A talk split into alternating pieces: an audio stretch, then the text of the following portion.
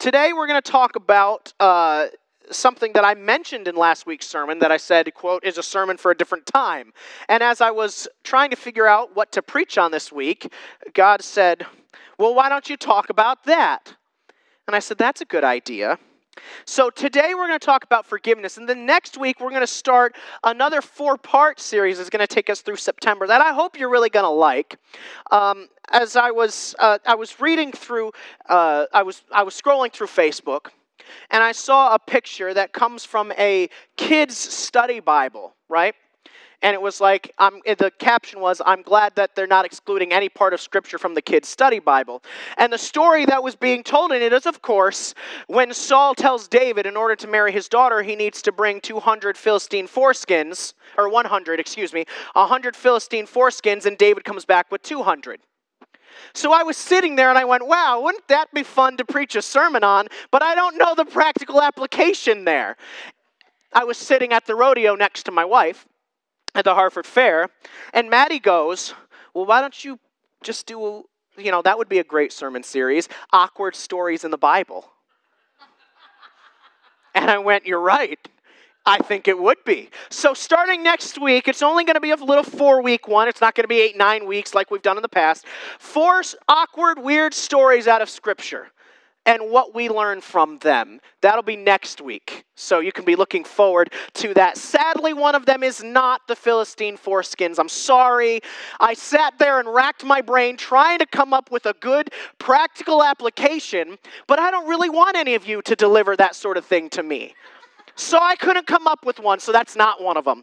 Um, but there are some good ones in there, including one of my favorite stories out of Judges, uh, which we'll get to. So that'll start next week. But today, so you can look forward to that. Today, we're going to look at forgiveness uh, and what the Bible says about forgiveness. If you want to turn with me to Matthew chapter 18, uh, and if you don't want to turn, it's up there, or if you didn't bring your Bible this morning, Matthew chapter 18. And this is one of those passages of Scripture that, again, you probably learned, speaking of children's church, well, you learned in children's church, right? Where Peter's like, hey, three times? And Jesus says, no, seven times 70 times. Uh, or, or 77 times is what it says in, in, in the technical uh, translation of it. And we're going to talk about forgiveness. We're going to talk about you should forgive. And then at the end, we're going to talk about how to ask for forgiveness. Because oftentimes in church, we go, you need to forgive other people. Yes, you do. And we're going to talk about that. But we don't really talk about the fact that you also need to ask for forgiveness. And I believe, now I was raised this way, I will tell you this is, was taught to me by my dad. There is a way to ask for forgiveness. And we'll talk about that in oh, about 20 minutes. Would you read with me, though? Matthew chapter 18, verses 21 through 35. Matthew 18, verses 21 through 35. It reads Then Peter came and said to him, Lord, how often shall my brother sin against me and I forgive him? Up to seven times? Jesus said to him, I do not say to you up to seven times, but up to seventy times seven. For this reason, the kingdom of heaven may be compared to a king who wished to settle accounts with his slaves. When he had begun to settle them, one who owed him 10,000 talents was brought to him. But since he did not have the means to repay, his Lord commanded him to be sold along with his wife and children and all that he had, and repayment to be made.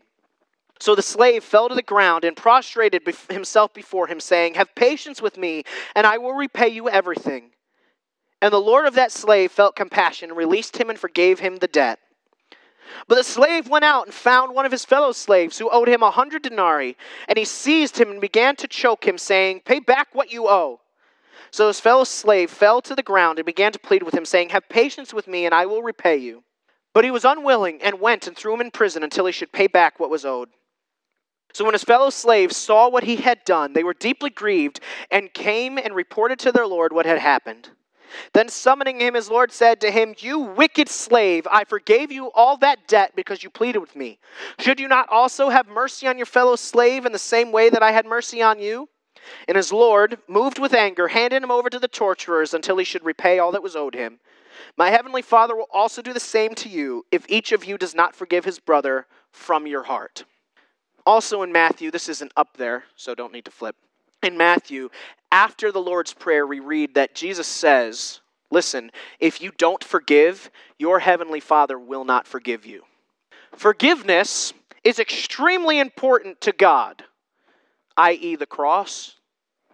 It's one of his big things. And it's one of the big things he's commanded of us to do. So let's talk about it. Number one on your note sheets there, Peter asks. Peter asks. So let's set the scene. Peter comes up. Now, Peter, of course, right, is the impulsive one. He was always the one, if you can remember, if you're a teacher or if you can remember back to your schooling days, um, some of us, it's a little easier to remember that far back than others, but you know. If you can remember back, there was always that kid who would ask the questions. And every time you saw their hand go in the air, as the teacher or as a fellow student, you just kind of went, oh, this guy again. That's Peter amongst the 12 disciples.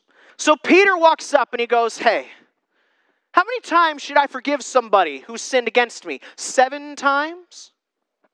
Let's talk about that number. You see, the rabbis of that day were teaching three times. Forgive somebody three times. Okay. So Peter thinks himself pretty high and mighty. I won't do it just three times. God, I'm going to double it. Plus one. I'm pretty good, aren't I? Seven times, God. Let me, I, I'll forgive somebody seven times. He has the same mindset that we do. How often should we forgive somebody? Every single time is how Jesus answers him every single time. You see, we want to put a limit on how much somebody can do before we go, you're not forgiven anymore. And that's just not the case. Because if God doesn't put a limit on how many times you can wrong Him and He still forgives you, how dare you and I put a limit on somebody who doesn't sin against us nearly as much as we sin against God, nor as deeply? You see, we're fallen creatures. We can be in the presence of sin, and it's really not that big a deal. God can't and won't.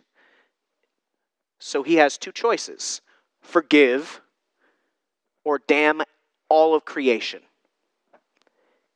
He chose forgiveness. And so as Peter walks up and he goes, I'm pretty high and mighty, aren't I? I've got a pride issue. We'll talk about that later, Peter. I've got a pride issue and I've got a forgiveness issue. That's what he's essentially saying, even though he thinks he's doing pretty good. People are going to wrong you in this life. Stop. It will happen. I don't care who they are. I don't care if they're your wife, your husband, your son, your daughter, your best friend, your grandparents, your co-workers, your boss, somebody you just met. I don't care who they are. Every person you have in your life will wrong you. But the fact of the matter is, God says, forgive them nonetheless. Peter thinks he's so great because he's willing to forgive somebody seven times. And Jesus, as he often does with us and with his disciples back then, slaps him in the face with what God actually wants you to do. Let's talk about it. Number two, there, Jesus teaches. So he says, no, actually, seven times 70 times, or 77 times in some translations of it. Which you go, when I was a kid, eh, I listened to Adventures in Odyssey. I still do sometimes. Maddie doesn't understand it. She's like, Isn't that a kid's show? And I'm like, Yeah, so I enjoy it. So in the in, the, when they covered this story in one of them, somebody was like, "Well, should I keep a notebook and keep a tally mark?" And I was like, "Huh, that's funny." But that's essentially what we try to do. So let's say it is 77 times or 7 times 70 times, right? 140. Pick which one you want to. You shouldn't grab a notebook and go, all right, Dad, hmm, today he did three. He's only got 74 left. Because the fact of the matter is, if you're a kid, which if you're alive, you are, you were a kid at one point, you probably reached that 77 within the first day. So here's the thing, right? It's not a number. What God is saying, what Jesus is saying here is don't count. Don't count the number. Don't keep a record of it because if you do, you have not forgiven somebody. And he goes and tells this parable. There's a master and a slave, right? And the slave owes a debt worth uh, uh, 10,000 talents, right? Is that the right number? Thank you. 10,000 talents. A talent was 75 pounds, just about. 75 times 10,000. That's how much money this slave owed his master. First off, what did he do? The Bible doesn't tell us, and it's a parable, so it's not real. But my brain goes to what did this guy do to get in that much debt? He probably went to college. Tons of debt. And he can't repay him. He, of course, he can't repay him. How could, how could he repay? In his whole life, he will never earn, he probably won't earn two talents worth. But he owes 10,000 talents worth. And he prostrates himself before his master and he goes, Forgive me. I will I'll keep paying. Forgive me. And the master, knowing full well he will never see that money, forgives him. That same slave then goes off, and his fellow slave owes him a hundred denarii. One denarii was a day's wages. So he owes him about a hundred days' wages. So still a significant amount. It's not even a talent. That's how much more this guy owed than the other slave. And when he prostrates himself and says, Forgive me, he goes, No. Chasm thrown in jail. The master finds out about it because the other slaves are tattletales, and he throws him in jail. He does what he had threatened to do before. Let's put ourselves in this. You owe God 10,000 talents. You will never repay it. If you live to be as old as Methuselah, the oldest person ever, you will not repay what you owe God. So you prostrate yourself before Him and you beg for His forgiveness. And He says, Yes, I forgive you. So you get up from your knees, you get up from the altar, right? Oh, you've just had this great experience, you feel forgiven, you're free, and you go home and, oh, I'm trying to think of a stupid example. You go home and you have a fight with your wife. You have a fight with your husband. They said some stuff that hurt, and I'm not denying it. They said things that they can't take back. It's a hundred denarii worth, a huge sum of money, but nowhere near what you owe God. And you refuse to forgive them. God doesn't need a tattletale to find out about it. That whole omniscient, omnipresent thing, he, he knows. This isn't saying that if you've accepted Christ as your Lord and Savior, you get thrown into hell, just as the other passage in Matthew is not saying that. What it is saying, though, is if you are expecting the blessings of God in your life, you will not get them as long as you hold unforgiveness in your heart. You won't get them because God is not forgiving you.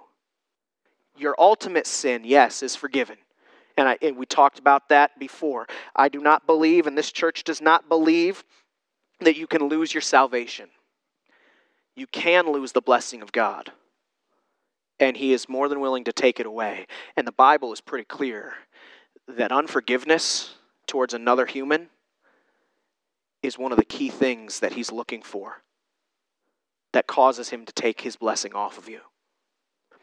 I want to stop for a minute and talk just a second about this because you might be sitting there going, Pastor, some people are not, they're not, I shouldn't be around them. You're right. Forgiveness does not mean you go back. Right? The, the analogy is a dog that eats its own vomit.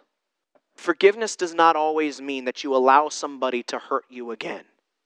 It does mean you no longer hold that against them, though. You can learn a lesson and still forgive. You can learn the lesson not to be around somebody, not to allow their influence in your life, and still forgive. Now, there are certain things that override that. We talked about marriage last week. That's one of them. If you're married, you better learn to forgive and fast because there's going to be a lot. Most of you, actually, all of you in here, have been married longer than I have been if you've been married, except for you're the only one, Andy, and it's because you're not married yet. Sorry, brother. Everybody else in here has been married longer than I have been, so you understand. But forgiveness does not mean you allow somebody to hurt you again. It does mean something way harder. You don't hold that grudge against them. Forgiveness means that when you're having a fight, you don't bring up something that happened yesterday or two years ago or 15 years ago because it's forgiven. If you go, well, you said this, you haven't forgiven them. And forgiveness, or not, excuse me, unforgiveness eats away at you. It causes you to become a bitter person that nobody wants to be around. It causes you to become the very thing that you hated in the person that you won't forgive. I don't love cliches and songs, but there's the one song by Matthew West, Forgiveness. And in the song, he says, The person it truly frees is you. I always hated that line because I was like, oh, it's so cliched. But it's true. Forgiveness isn't always about the other people involved, it's about you. There was a day I was 18 years old. Nope. Yes, I was 18 years old. And I was getting ready to go to college and be a pastor. And my dad looked at me and said, Your ministry, there was a longer conversation before this, but I'm not going to recount the whole thing. Your ministry will fail because you have not forgiven your mother. It will fail. You might do some good things for the kingdom of God, but you cannot do all that God has for you as long as you hold that unforgiveness in your heart. And he was 100% right. And I'm telling you this morning as long as you hold any unforgiveness in your heart against anyone, you cannot do what God has for you. He might use you in some ways, but you cannot be the man or woman that God has for you to be as long as you hold unforgiveness in your heart. It's a command. Do it. No matter how many times they've hurt you, no matter how many times they will hurt you. Let's flip the script though. It's been about 20 minutes. So let's talk about the flip side of it. You need to ask for forgiveness because the fact of the matter is, as much as everybody has wronged you, you have wronged everybody else just as much, maybe more. Don't keep track. And from a very, very young age, my dad taught us that forgiveness and asking of forgiveness is an important thing. My dad has asked forgiveness of me multiple times when he knew he did wrong. He worked without all the information. He the punishment was too the discipline was too strong. He didn't know everything yet. Right? It happens. Parents aren't perfect either. And you're going to make mistakes. Maddie and I have talked about it. We don't have kids yet. Lord willing, someday we will. And when we do, we will make mistakes and we will have to ask forgiveness of our kids. They might be our kids and we are in charge of them and their authorities, but they are still loved in God's sight and we're on an equal playing field. So I need to ask forgiveness of them. And as a kid, my dad taught me, and he taught, he taught all four of us, but taught me how to ask for forgiveness. So I want to give you a couple of rules when asking for forgiveness. Start following them in your life and tell me if it doesn't make a difference, because it has in every life that I've noticed it in. Number one, never say, I'm sorry. Never say, I'm sorry. Just throw, throw those words out, they're meaningless quite frankly. Never say, I'm sorry. Number two, when you are going to ask for forgiveness, always state exactly what you did. Never say, I'm asking forgiveness for the way I acted yesterday. No, no. I'm asking forgiveness for saying that you are an idiot in our argument yesterday. It's way harder because you have to name what you did. But it lets the other person know that you know what you did and you are asking for forgiveness. If you don't know what you did, ask. And please don't pull the, well, if you don't know, then I'm not going to tell you. let people know. If they ask what they've done to you, let them know. Because they can't ask forgiveness unless they know. State what you did and say, I'm asking for forgiveness. State that what you did was wrong. Don't say, I'm asking forgiveness for calling you an idiot yesterday, even though you kind of are. Won't work that well. Even if what you did is not necessarily wrong, it might be wrong in their eyes. And I'm not talking about the black and white, right and wrong things, right? We know Scripture is pretty clear. There are a lot of things that are right and a lot of things that are wrong. But there are some things that are gray areas. And as Maddie and I have talked about on many occasions, and I've talked about with other people, reality is not reality. Perception is reality. How do you perceive what somebody said or did? Never let somebody tell you that your emotions aren't valid. They are. They might be the wrong emotion in the moment. You might not have all of the facts that you need. You may have jumped to conclusions, but your emotions are valid in the moment. You may need to work on your emotions, but don't let somebody go, well, you shouldn't feel that way, because maybe you shouldn't, but you do. You need to work on that later. So, never say, I'm sorry. Name exactly what you did. Say, I'm asking forgiveness for insert blank. Say that it was wrong, that you were wrong. Let me rephrase that. Say that you were wrong. I'm asking forgiveness. I was wrong for calling you an idiot in our fight. Will you forgive me? That's the fifth one, right? Was that four or five? Either way. Will you forgive me?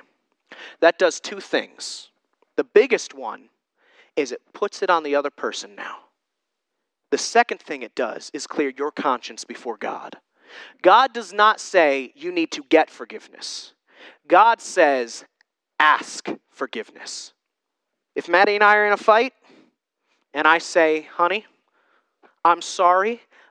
Nope, see, you got to retrain yourself. Honey, I'm asking forgiveness. I was wrong to call you an idiot in our fight yesterday. Will you forgive me? It's in her court now.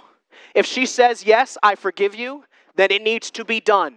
There's no more repercussions, there's no more consequences. It's done between the two of us. There might be consequences outside of our marriage, but the consequences between the two of us, it's done. She can't bring it up later. I can't bring it up later. She can't hold it against me. It's done. If she says no, then she needs to take it up with God. But my conscience is clear in the eyes of God if I'm truly asking forgiveness. Not that, you know how it is when you're like, okay, now you two need to ask forgiveness. Ugh, I'm sorry, right? If you are truly asking forgiveness, your eyes are clear. Your conscience is clear in the eyes of God. One or two other things. This isn't what my dad necessarily taught me, but these are things I've gotten from Scripture. I give myself, and I would encourage you to do the same, 48 hours, a maximum of 24 hours to cool down because I'm an angry person. So I get angry. A maximum of 24 hours to cool off. And then a maximum of 24 hours to go and make it right.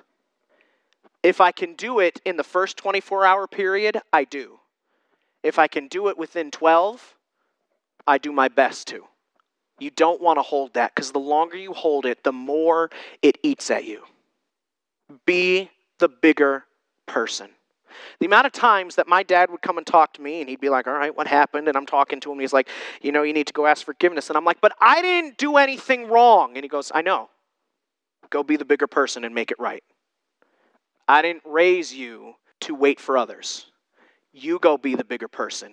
You make it right. Church, be the bigger person. No matter how hard it is, no matter how much you not you just don't want to. Be the bigger person. Forgive people. Every single time, forgive people. And ask for forgiveness every single time. Make it right. You be the one that steps out. If they don't forgive, that's between them and God you step out and do the right thing. As Charles Stanley says, the, and, and my parents say because of him, do the right thing, leave the consequences up to God. Sometimes there are major consequences for doing the right thing. That's all right, because God's in charge. Ask forgiveness and forgive others. You'll notice your relationships start to get a whole lot better because you've wronged people and you've been wronged. So you have two choices just like God did. You can forgive, or you can become the bitter old man or woman that nobody wants to be around. Your choice. Would you pray with me? Father, we thank you this morning. I thank you that you have forgiven us. Though we didn't deserve it and we never could deserve it, you have forgiven us. Father, I'm asking that you would help us to forgive others because it is incredibly difficult. It's one of the hardest things you've commanded for us to do. It's right up there with love. Forgive other people. Father, I'm also asking that you would help us to ask for forgiveness because we need it every moment of every day, not just from you, but from the people we've wronged in this life because we've done it. We've sinned against you, we've sinned against other people, and we need to ask forgiveness. Father, I praise you. We praise you. It's in the name of your Son that we pray. Amen and amen.